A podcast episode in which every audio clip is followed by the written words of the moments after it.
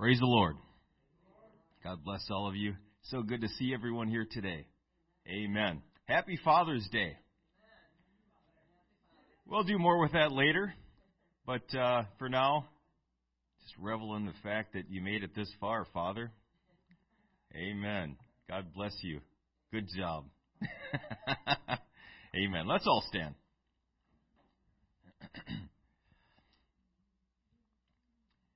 Let's go to the Lord in prayer. Let's ask Him to bless this service, that He would lead and direct it, that His will would be manifest here again today. Amen. Lord Jesus, you're an awesome God. You're a mighty Savior. We heap glory and honor unto the Most High this morning. Thank you, Jesus, again for this opportunity you've given us to enter into the presence of Almighty God, the very throne room of the Almighty. Help us, Lord Jesus, today to receive your good things, everything that you have in store for us. We desire it. But most of all, Lord, we desire you. We desire to hear your voice, to feel your touch, to spend time in your presence. Hallelujah, Jesus.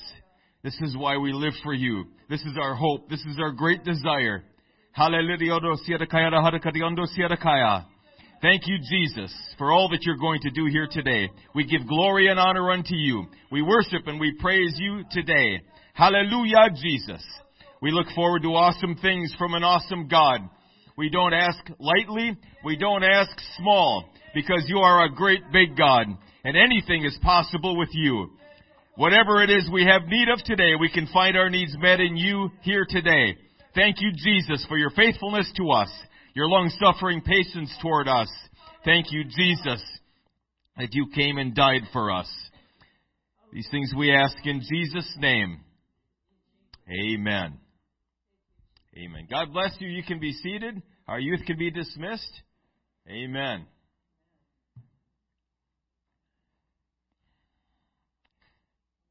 By way of review,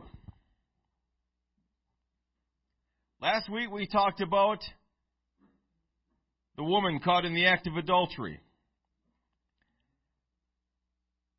The Pharisees were a little frustrated with Jesus.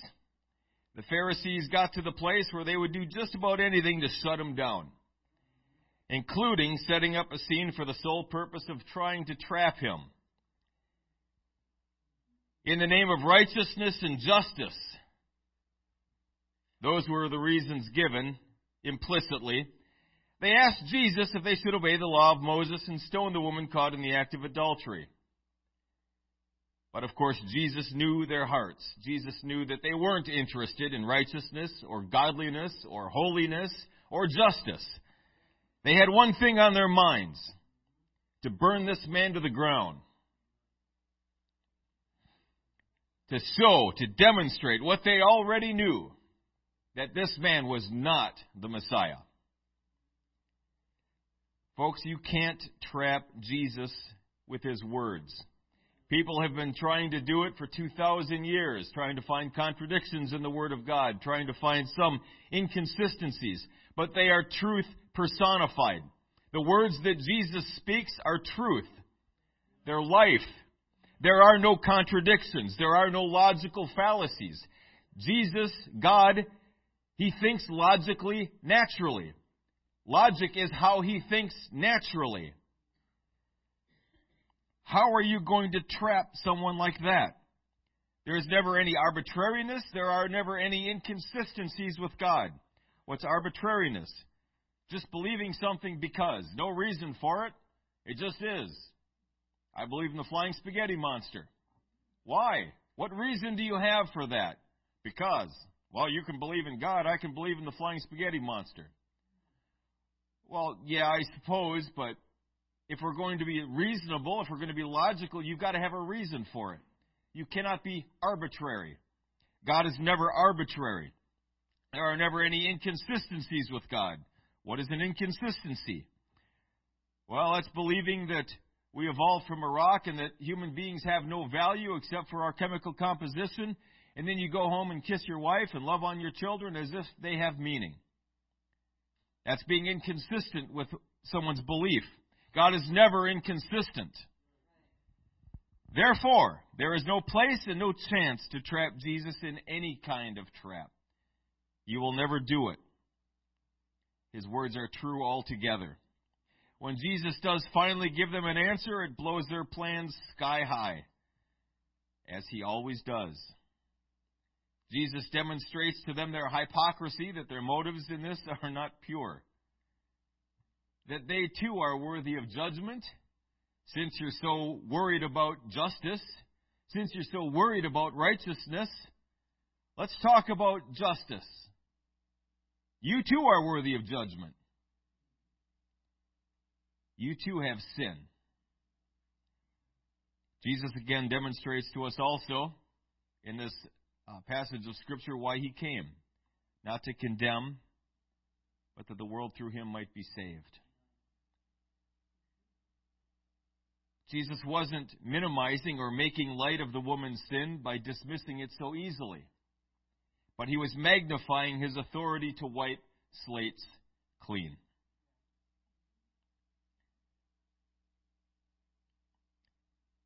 The daily devotions. There was a statement at the very beginning I thought was good. Perhaps we should set aside questions, speculations, the rumor mill, and the gossip machine and appreciate the power of forgiveness. Forgiveness without question. Just like Jesus forgave you. Just like Jesus forgave me. Day one, there's only one way, only one way to be delivered, to be saved from judgment, and that is through the blood of Jesus. You will never pay it yourself. There's you can't whip yourself enough. You can't wear enough uh, wool shirts. You can't you can't walk enough on bare feet over glass uh, to pay for your sins. There's nothing that you can do for no amount of time that will pay the debt that you owe.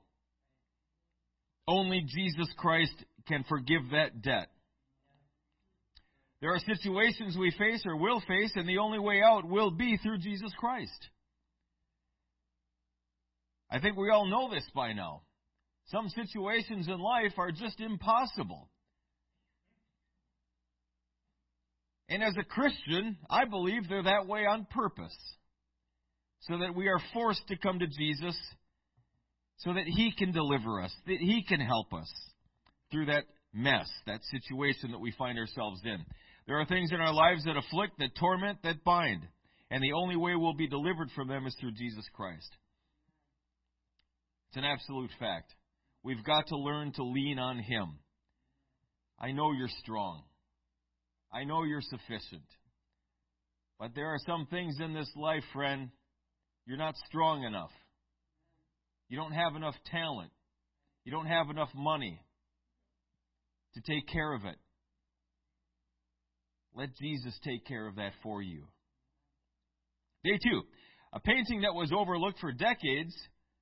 Uh, this this uh, devotion talks about until it was discovered to be an original Rembrandt piece. Now, I'm not much on art. I'm not much of an artiste, but uh, I know Rembrandts are worth a pretty penny. I don't know why, but they are. In any case, uh, once they knew it was a Rembrandt, Everybody looked at this painting differently. Same painting, same exact painting, same frame, same everything. But now they were like, oh, it just it just pops now. It just shines now. Why is that? It was completely overlooked before. The way people viewed the painting changed once they knew who created it. And we are just like that.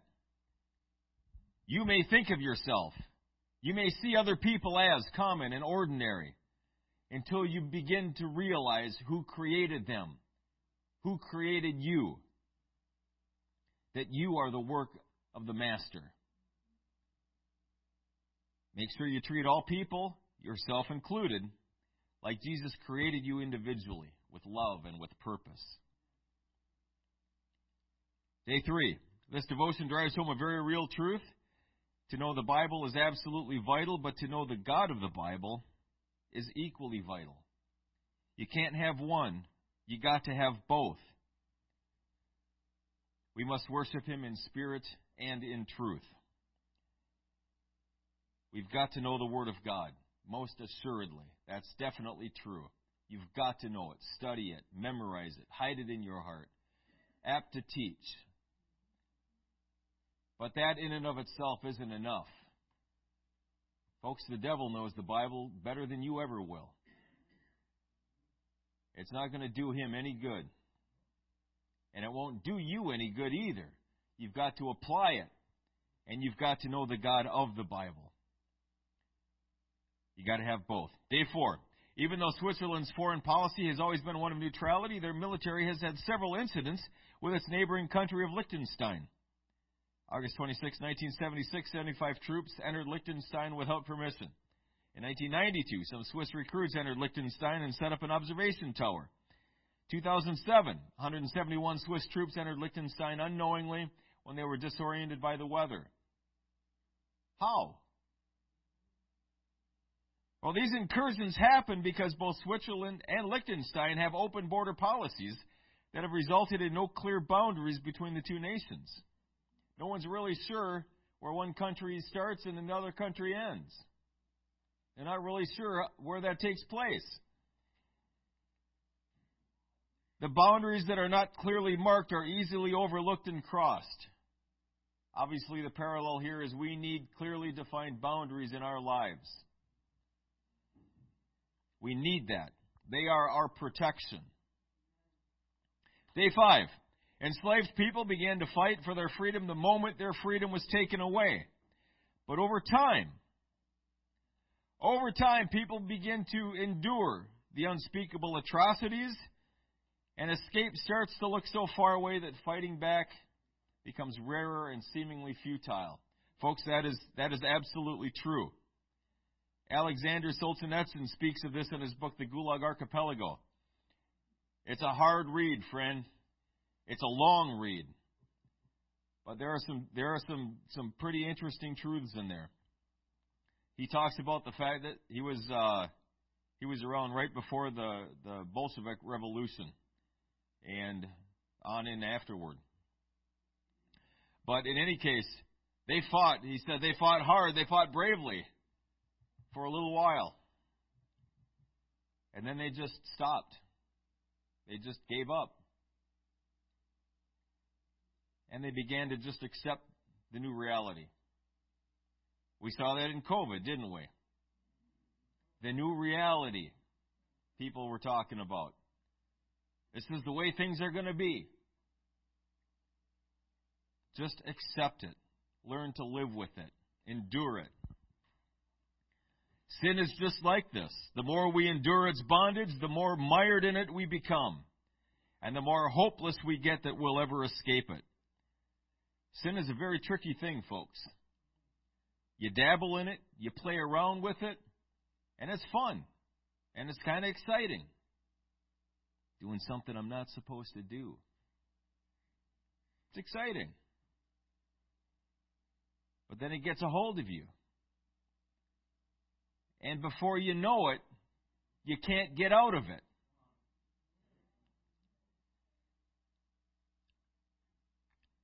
Just stay away from it.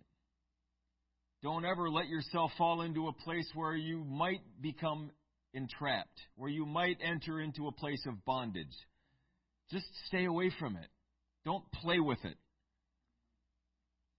Jesus came to deliver us from this bondage completely and forever. If there is any bondage in anybody's life, any bondage of sin, any bondage of, of, of hurts or wounds, folks, Jesus can heal. Jesus can deliver from that today. He wants to. That's why he came. He didn't come just to so we could sit on these nice comfy pews and and uh, and have church. That's not why he came. He came to deliver, he came to heal, he came to restore. That we might have life and that we might have it more abundantly. That's why he came. Let Jesus deliver you from whatever it is you're entrapped in today. Our lesson for today. We're going to read a few verses uh, at different points, but we're going to start with Matthew chapter 18, verses 21 and 22. The theme for this month is still being forgiveness. Today we're going to talk about 70 times 7. Matthew 18, 21 and 22 says, Then came Peter to him and said, Lord, how oft shall my brother sin against me, and I forgive him? Till seven times? Now I thought for a long time that this was just a an arbitrary number, just picked it out of the air. Seven times? But that's not true. Apparently, uh, in the day, back in the day here in Jewish times, ancient times, there was a belief that you needed to forgive someone three times. After three times, you were good. I don't have to forgive you anymore after that. So Peter, willing to really up the ante, seven times. That ought to be plenty. Jesus saith unto him, I say not unto thee until seven times, but until seventy times seven. Seventy times seven. New York City at Christmas time is breathtaking, although I wouldn't know. Ryan and Ashley flew there from Florida to spend three days in Manhattan. It was beautiful and busy. One of their friends drove them around town. Traffic was so tightly packed, they felt like they could reach out the window and open the glove compartment of the car beside them. Yellow cabs with silver bumpers were everywhere. The bumpers used to be yellow, but it's not really a good day for a cabbie in New York unless they've traded a little paint. One of the highlights of that trip was a little shopping trip to Chinatown. Ryan wanted a baseball cap, but he did not want to pay full price. Chinatown was famous for bargaining, but Ryan wasn't exactly the bargaining kind of guy. His friend coached him on how to get the best price. They'll sell for high, but you offer low. They'll say no, you walk out. Then you meet somewhere in the middle. That's how the game is played. All right, Ryan gave it a shot. He walked into a shop, saw the baseball cap on the shelf, and asked, How much for the Braves hat? Twenty bucks. Will you take fifteen? Twenty. Sold. Maybe next time, Ryan.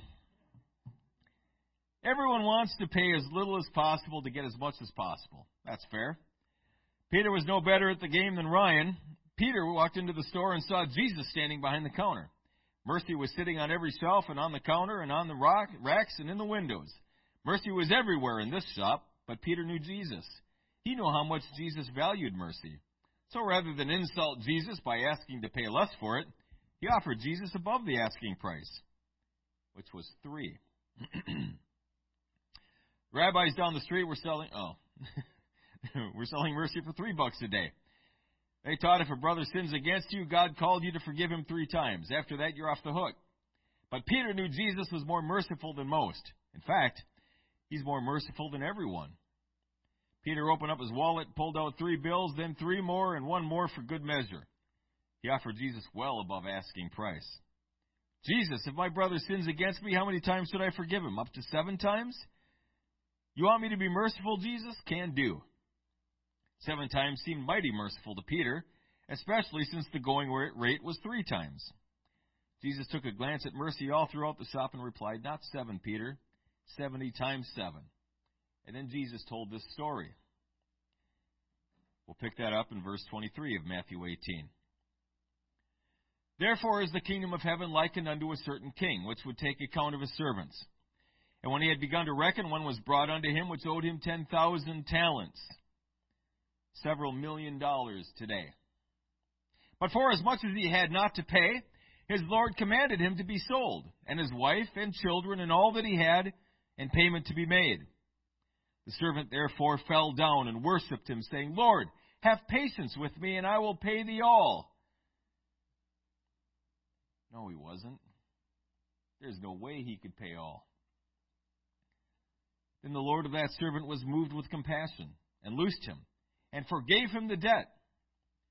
But the same servant went out and found one of his fellow servants which owed him a hundred pence. And he laid hands on him and took him by the throat, saying, Pay me that thou owest. And his fellow servant fell down at his feet and besought him, saying, Have patience with me, and I will pay thee all. That sounds familiar. That sounds like exactly what this man just asked the king. And he would not but went and cast him into prison till he should pay the debt. Because bless God, I need that money. I, I need it. I lent that to him in good faith, and he's trying to renege on me. Right? So when his fellow servants saw what was done, they were very sorry and came and told their Lord all that was done. Then his Lord, after that he had called him, said unto him, O thou wicked servant, I forgave thee all that debt, because thou desirest me. Shouldst not thou also have had compassion on thy fellow servant, even as I had pity on thee? And his Lord was wroth, and delivered him to the tormentors until he should pay all that was due unto him. So likewise shall my heavenly Father do also unto you, if ye from your hearts forgive not every one his brother their trespasses. Amen. 10,000 talents is a big deal. That's a big debt. Again, several million dollars. If you owed someone several million dollars, how long would it take you to repay? I don't have to do too much figuring. I don't need a calculator to figure out how long it would take me. Probably about 13,000 years at my going wages. There's no way I could repay it in my lifetime. Most of us would never be able to repay that. Not ever. This man that owed 10,000 talents knew that at this point he was going to be sold into slavery. His wife and his children were going to be sold into slavery. All that he had was going to be sold to try to pay off this debt. Well, if you got top dollar for slaves in that day, if the king got top dollar for every one of his family, you'd get one talent apiece. That was maxed out. Average was about a tenth of a talent. How far was that going to go in paying off the 10,000 talents? The man's belongings wouldn't have sold for much more. That debt was impossible for him to repay. There was nothing he could do to take care of it. Now, I have no idea how he got into that kind of a mess in the first place. That's a huge debt, folks. But he begged the king for mercy and for more time to pay, which was ludicrous. No amount of time would have helped this man. But rather than get more time, the king had compassion on the man and forgave the entire debt. Can you imagine how that must have felt? He was begging for more time. Just give me a little space. I'll try to think of something. But the king said, I'll just wipe it clean.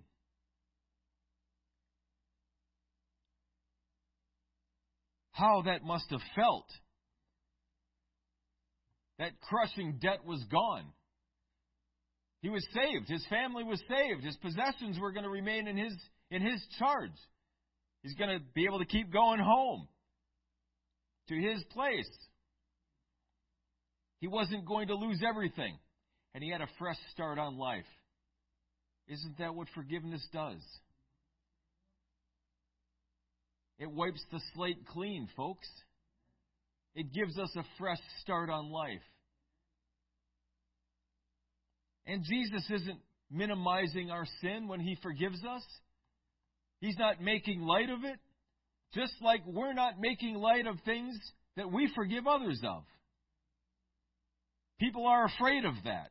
Well, if I just keep forgiving them, they're going to think that it doesn't matter. Well, yeah, it matters. It matters to Jesus what I did against him. But he forgave me anyway.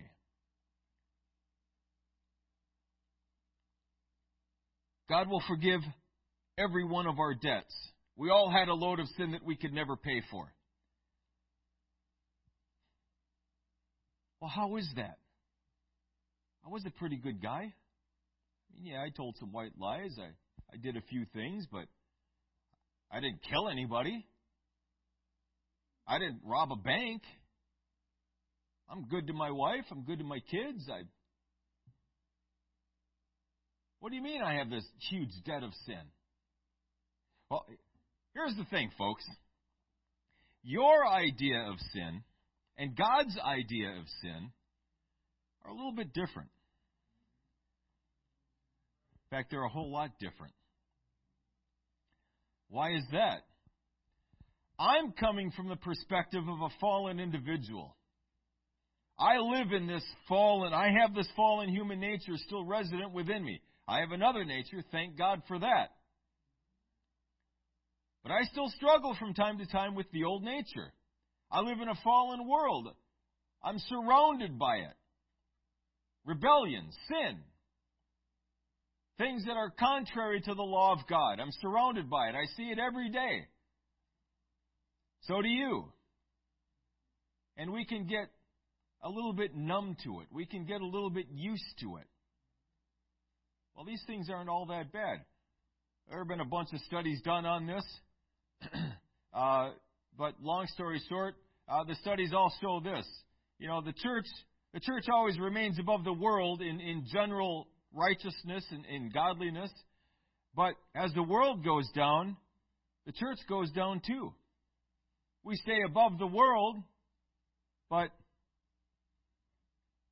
they're both going down. Why is that?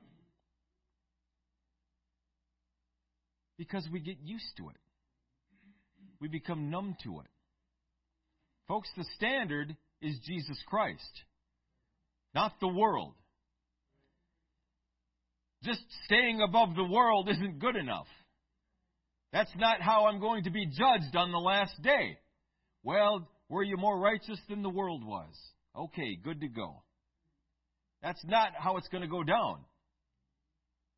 The measure is God's character. In fact, that's the very definition of right and wrong, good and evil, is God's character.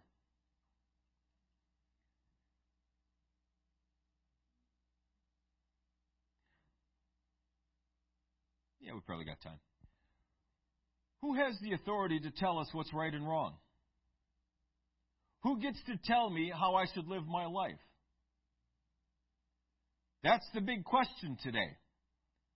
That's people's struggle. That's their difficulty. Why don't they accept the Word of God? I'll tell you why. Because they don't want someone telling them how to live their lives. They want to determine for themselves. I want the authority to determine right and wrong myself. That's how it all started, right? Adam and Eve.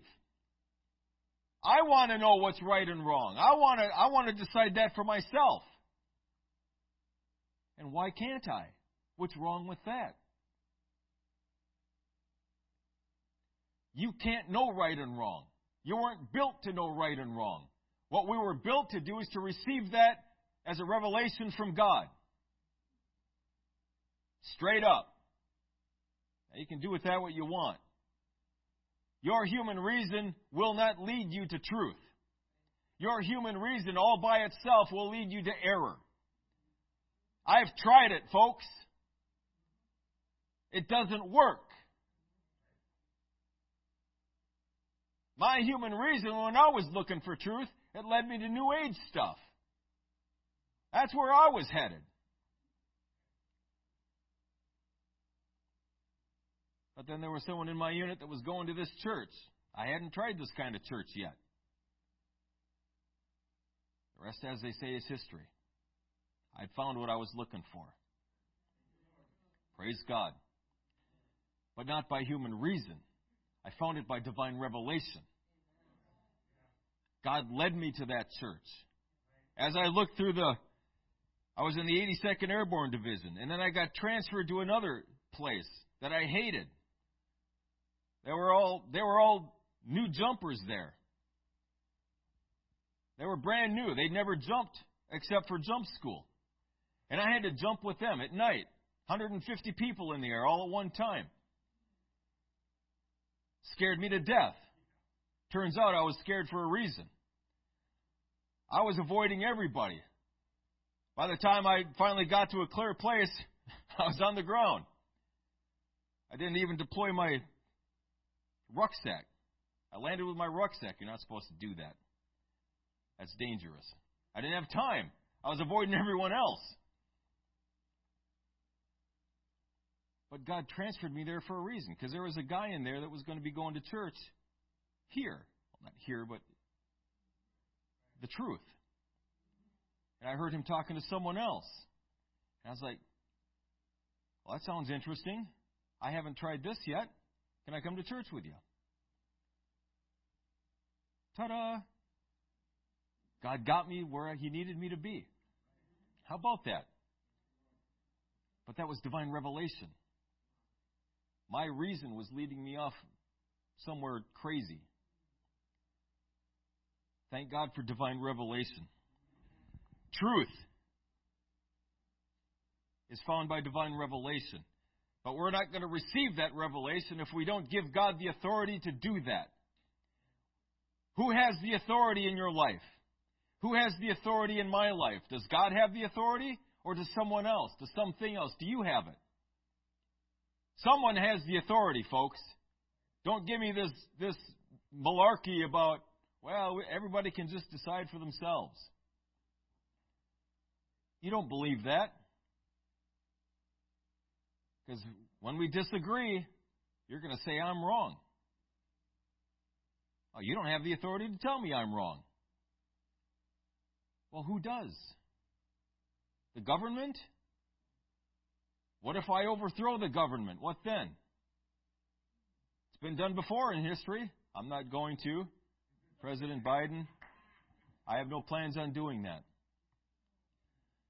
But it's been done in history. We just talked a little bit about go about the Bolshevik Revolution. What then? Now the government doesn't have the authority. Now who has the authority? Well, majority vote. How about that? Well, what if I don't care about the majority? What if I still want to do this? Why should I care about the majority? Who has the authority to tell me that I ought to care about the majority? You see where I'm getting at here? Someone has to have the authority, the ultimate authority. The only one that has ultimate authority is God. There is no one higher than God. God has all authority. His authority is inherent.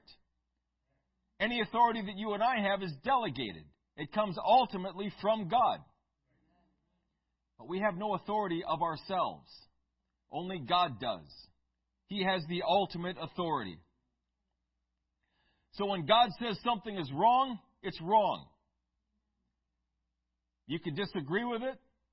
Fair enough. You can argue. You can live your life differently. God gives you that right. But it's still wrong. And everyone is going to find out at the end for good or for bad that this is truth and everything else is error. Our view of sin is skewed and it's incorrect.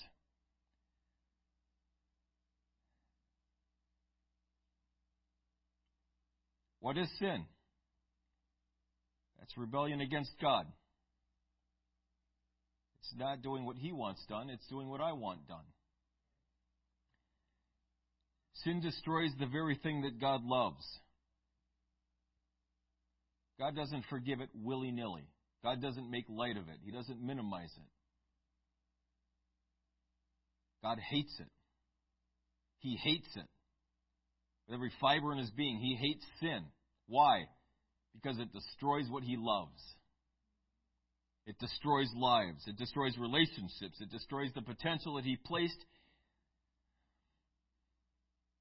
in every individual. With us, there are varying degrees of sin. There's the little white lie, and there's the child rapist. None of us would think that those are equal. But God does. How could that be? Sin is sin, folks. I think sometimes when we say it out loud, we know it's wrong, but, but we start to live our lives as if, as long as the good outweighs the bad in my life, I'm okay. It doesn't work like that.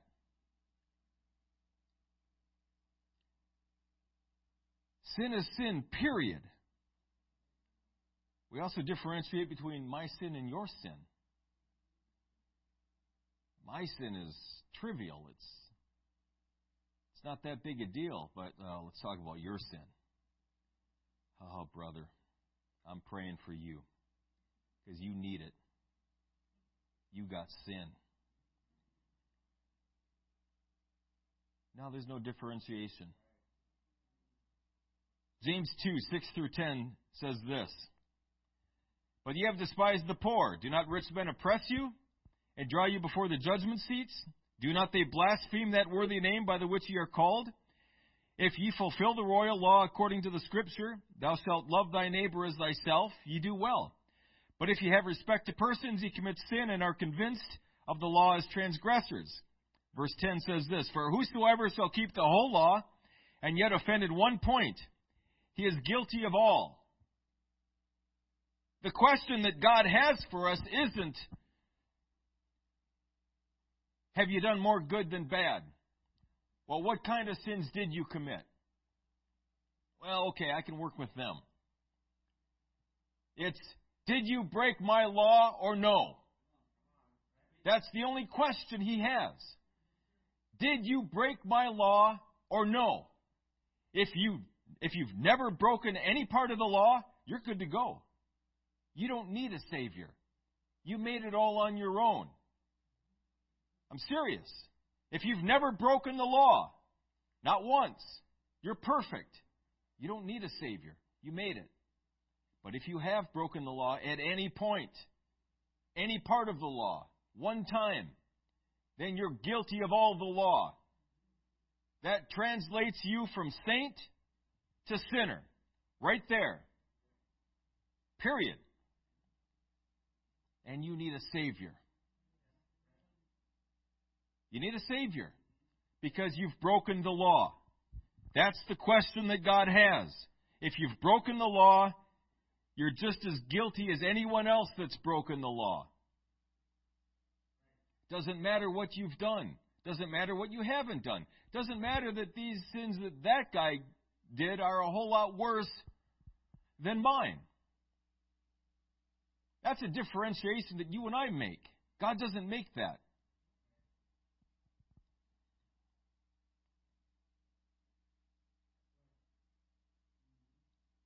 And we struggle with that. And we struggle with that, again, because we're coming from our perspective. God is coming from his perspective of absolute holiness absolute righteousness, pure perfection. He created us to be the same. If God sinned only one time, would he still be righteous? Would he still be holy? No. He would not. But God is perfect. He doesn't sin. One person's sin is just as heinous as any other person's sin. The woman who was caught in the act of adultery versus the man. We talked about that last week. Pharisees brought the woman who committed adultery before Jesus, said, We caught her in the very act. That was their words. We caught her in the very act. Well, where's the guy? Who is she acting with? You're interested in righteousness here, justice. Where's the guy?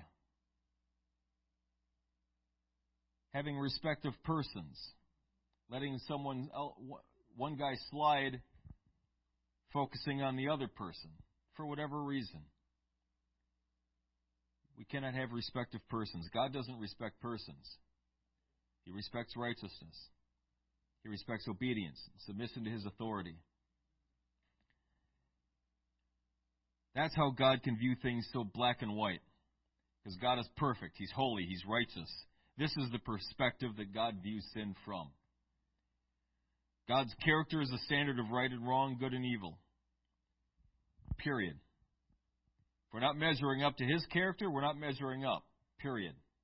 Doesn't matter that I stay above the world. Doesn't matter that I'm living better than brother and so and so and sister so and so. Doing better than them, so I must be doing okay. No. Now, that doesn't mean you're doing okay at all. Are you measuring up to the book? Are you measuring up to God? If not, then ask Him to help you.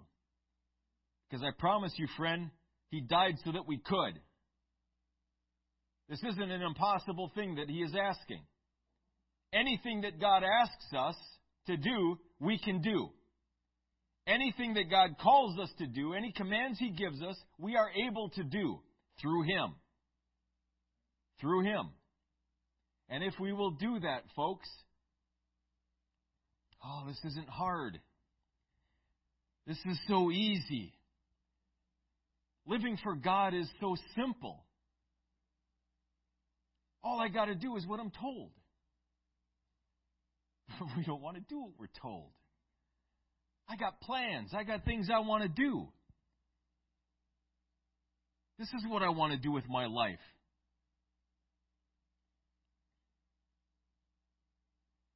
I don't know what to tell you. You can try to do that.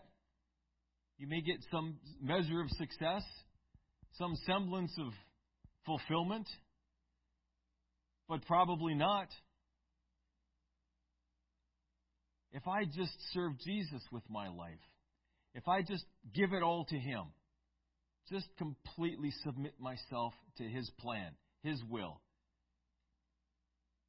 I decide with my will, with my free moral agency, I'm going to serve Jesus today. I'm going to submit myself to His plan. These are the commandments. I'm going to do my level best with the help of God to, to, to live according to those precepts, those judgments, those commandments that He's given me.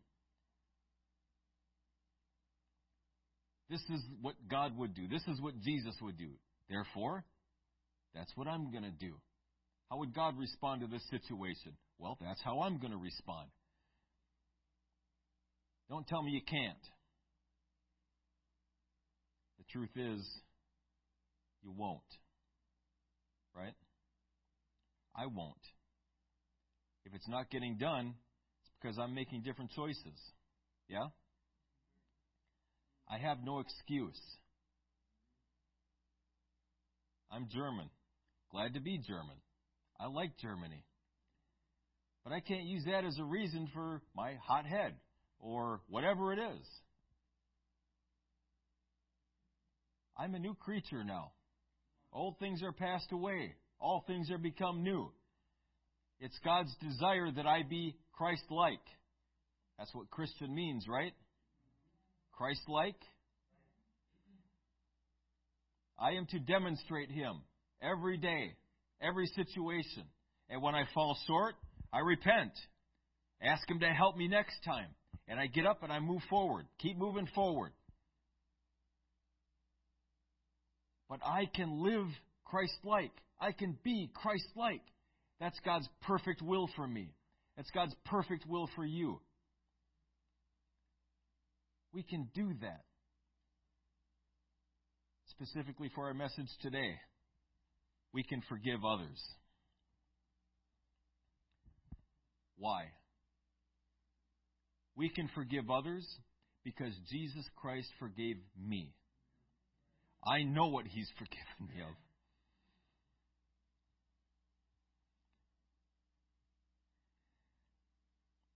So it should be a piece of cake for me to forgive someone else. Because I know what I've been forgiven of. I know the debt that was taken care of for me. The little pittance that someone owes me, that's easy. That's easy, folks. The king's servant, though, he didn't seem to think so. He must have been grateful. He must have been thankful that that debt was forgiven. So grateful, in fact, that he immediately ran out to someone that owed him a little bit of money and demanded that. This is a great day. Let's keep it going. Not only do I have my debt wiped out, I'm going to collect this debt that they owe me. Win win. This would take about three months to pay back. It was doable. A hundred pence. It was pennies compared to the debt the other man had owed the king. His fellow servant cried for mercy just like this man had cried for mercy in front of the king, almost verbatim. Unlike the king, however, this man showed no mercy at all, but had the man thrown into prison until he paid off everything. And that man would have remained in prison until family or friends could gather the amount of money owed or until the prisoner worked off all the debt. Well, this got back to the king, as things oftentimes do, and he was upset about it. Matthew 18, 32 through 34 says, Then his Lord, after that he had called him, said unto him, O thou wicked servant, I forgave thee all that debt because thou desirest me. No other reason than that. He wasn't worthy of it. He didn't deserve it. He didn't earn it. Because you asked of me. That was the reason. Shouldest not thou also have had compassion on thy fellow servant, even as I had pity on thee? And his Lord was wroth and delivered him into the tormentors till he should pay all that was due unto him. This man was completely forgiven of an impossible debt. He had received mercy, unwarranted mercy. And yet, for as much as this man had received, he had no mercy to give to the man that owed him a small pittance.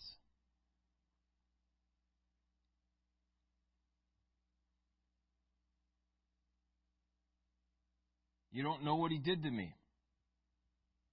I've heard people say. I can't just make light of what he did. He'll just keep doing it if he doesn't learn his lesson right now. That's just too much to forgive.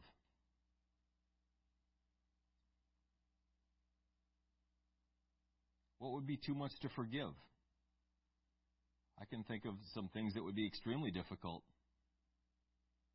How about abuse? How about rape?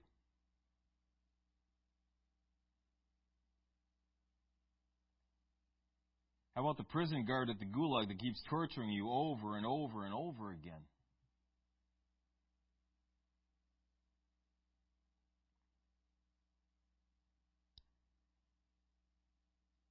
At the same time, I don't want you to think that I'm making light of these situations either. Because there are some situations, folks, that in our own power, I don't doubt that it would be impossible for us to forgive. In our own power. I don't doubt that, doubt that at all. I've tried to place myself mentally in some of these situations and then ask, how would I respond? What would I do? How would I respond if I were facing the situation this person is facing? I don't know. I honestly don't know.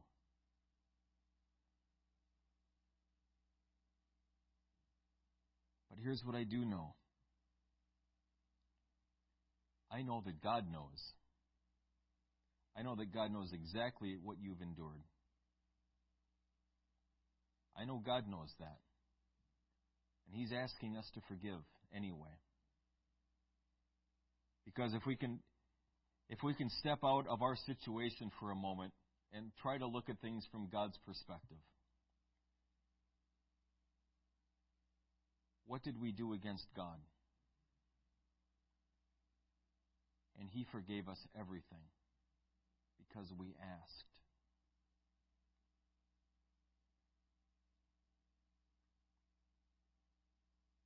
Was the debt he forgave me of greater or lesser value than the debt someone may owe me? I assure you, the debt that I owed God was far greater. And in unthinkable cases like rape or abuse or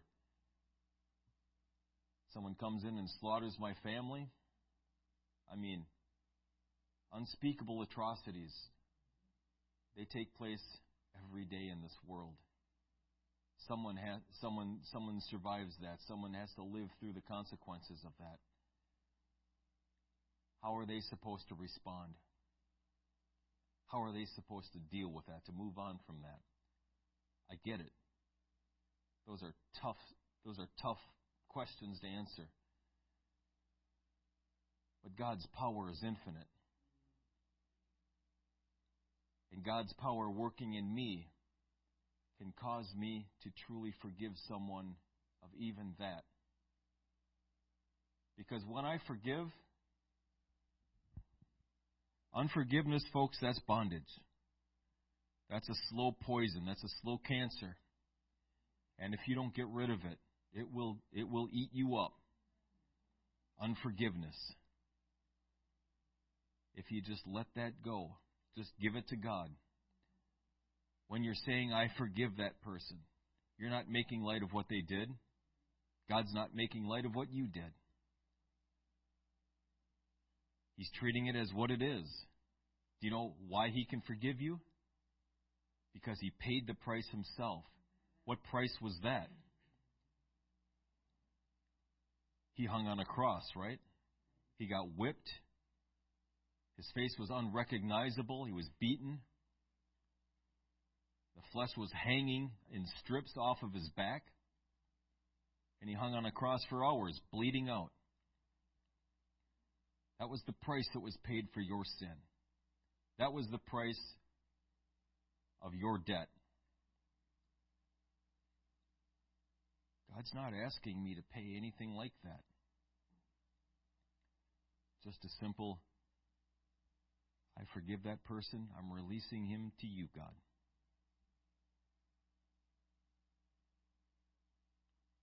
God can help us to do even that. God can release us of that bondage. He can release us of the bitterness, the hate, the whatever it is, uh, the, the residual emotions that, that stem from unforgiveness. He can release us of all of that. We can be free. Completely free. And what a weight it is when that's lifted off. What a victory, what a deliverance, what a what, what a what a what a fresh start that that is for us. You can be free of that. God desires to free you from that. I'm not saying it's going to be easy. I'm not making light of it, not by any stretch of the imagination. But don't you want to be free? if you could be free of it, wouldn't you choose to be?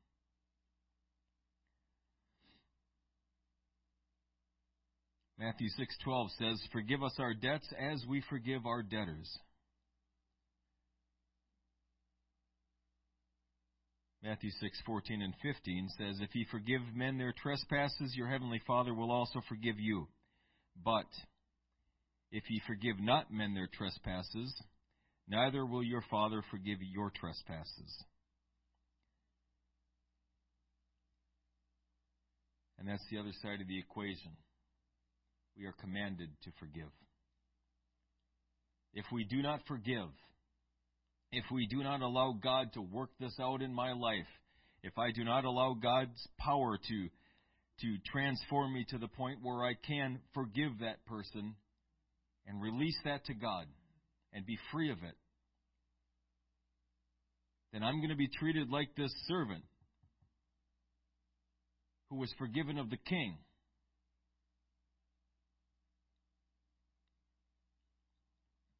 The king called his servant wicked because he did not treat his neighbor as the king treated him. Again, who's the standard of right and wrong? Jesus is. How Jesus responds in a situation, that's how I need to respond in a situation. Jesus forgave. Therefore, I need to forgive somehow. I need to ask God for the strength. I need to ask God for the will to, to help me to get this done. But I got to do it. Because the servant refused to be merciful, he disqualified himself from receiving mercy himself. And now, instead of being forgiven that impossible debt, it's his to pay in full. I don't want to pay that debt. I don't. I came to the Lord because I wanted him to pay for it. I don't want that debt back. I'm going to forgive somehow. That's what God wants me to do. Somehow I'm going to get that done. Matthew 18:35 So likewise shall my heavenly Father do also unto you if ye from your hearts forgive not every one his brother their trespasses. Folks, Jesus takes this extremely seriously. He takes it seriously. And we can't play around with this and we can't make light of it. If I refuse to forgive you, he will not forgive me. And my sin is still here. My debt is still here. That's about as serious, in my mind, as, as you can get.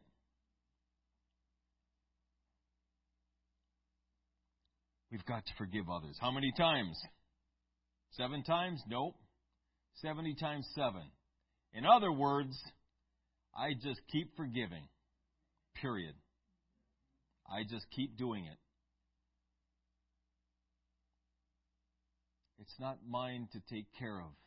Yes, that sin was done against me. It could be a very real thing. It could be a, an actual, yeah, you're right. That was wrong. You've been wronged. No doubt about it. But that's not mine to take care of. I'm not judge, jury, and executioner on, the, on planet Earth. I'm not. I have not been given that authority. Jesus has that authority, and he, he, he subsumes that all to himself. That's his. Vengeance is mine, saith the Lord. I will repay. That's not my purview. If God doesn't give that authority to me, I don't have it. If God keeps that to himself, so be it. I'm going to trust him to take care of it. He's the righteous judge. He will judge righteously. He will judge perfectly. He has all knowledge. He has all wisdom. He knows everything. He's omniscient. He knows the hearts of men and women. He knows exactly what happened. He knows the motives behind it. He will judge that case righteously.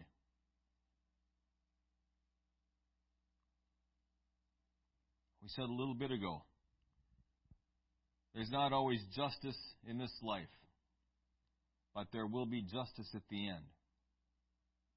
Someday God's going to balance the books. He's going to close everything out. So don't worry about justice. If I may speak freely, like the Pharisees bringing that woman before Jesus, I start crying justice to God, He may ask me about me. You want justice, huh? Let me tell you what that means.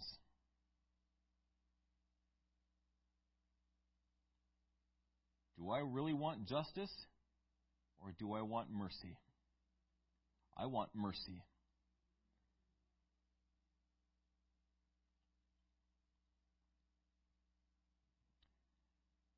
This teaching is hard, and depending on the situation, it may be extremely hard to follow. Forgiving someone does not mean that what the person did was okay, and in extreme situations, such as abuse, consult the proper leaders or authorities. Yet the Lord is calling us to forgive, to release debt, and put the person in His hands. You may not be able to imagine how you could forgive a particular person, but if you commit yourself to forgiving, God will help you through His Spirit to forgive. He will strengthen you in the journey of forgiveness until it is finished. Forgiving is not pretending the wrong did not happen. Neither is forgiving allowing someone to continue willfully and maliciously harming us. Forgiveness is an act of the will. It happens when we consciously decide to cancel someone's debt, which means we will not hold the wrong over the person, actively seeking to punish or turn others against the person. When we forgive, we decide we will not retaliate or repay someone for what he or she has done to us. In doing this, we make space for God to avenge us if he thinks we need to be avenged. God's word still declares in Romans 12:19, "Vengeance is mine, I will repay," saith the Lord. Forgiveness gives God permission to fight our battles for us. We can try to fight them ourselves with very limited results, or we can step out and let God fight our battles for us. This is one battle He wants to fight for us. Let's not think of forgiveness as a feeling, especially at first. It is deeper than ceasing to feel angry, resentful, or hurt. It will likely be a long time before we can feel that way. Think of forgiveness as a commitment to act or not to act. Over time, God will change our feelings, and they will soften and not sting quite as much. It may take a long time, but God can work on our hearts as we seek to obey Him. God will heal our hearts, and we will be able to think of the person who hurt us without feeling hatred, anger, or bitterness. The sting will be gone. That's when you know you're completely delivered from it. You can view the person, you can think of the situation, and there's no emotional response. It's completely gone. God has completely delivered you. Choosing to excuse me. Choosing to forgive takes a moment, but the process takes time. And we can know when the process is complete. We have fully forgiven when we no longer tell our story as the victim, trying to get people to sympathize with us and turn against the person who hurt us.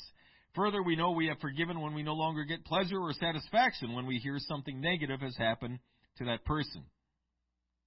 Forgiveness is not an option. If you've been hurt, forgive. Don't wait until the person comes to you seeking to make everything right.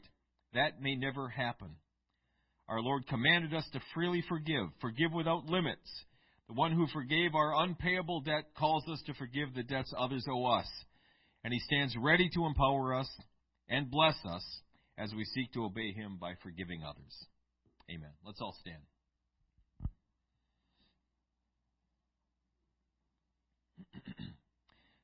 Jesus, I'm so thankful for you. I'm thankful for the forgiveness that you gave me. When I turned to you, when I repented, when I asked you to forgive my sins, you did. You did graciously, you did miraculously and wondrously. You forgave that huge, unpayable debt that I owed you.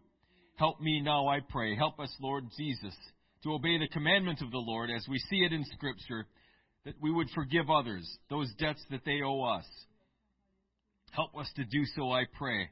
It is not always within our power, in and of ourselves, to do this, but with the help of the Lord, we trust that you will, you will enable us to truly forgive any wrong, every wrong that's been done against us, every single time. In accordance with your word, as we submit ourselves to you, as we give ourselves to you, continue to, ra- to raise us up, to bless us, to strengthen us, cause us to move forward into Christ likeness. Bless the remainder of our service here. We pray, and these things we ask in Jesus' name.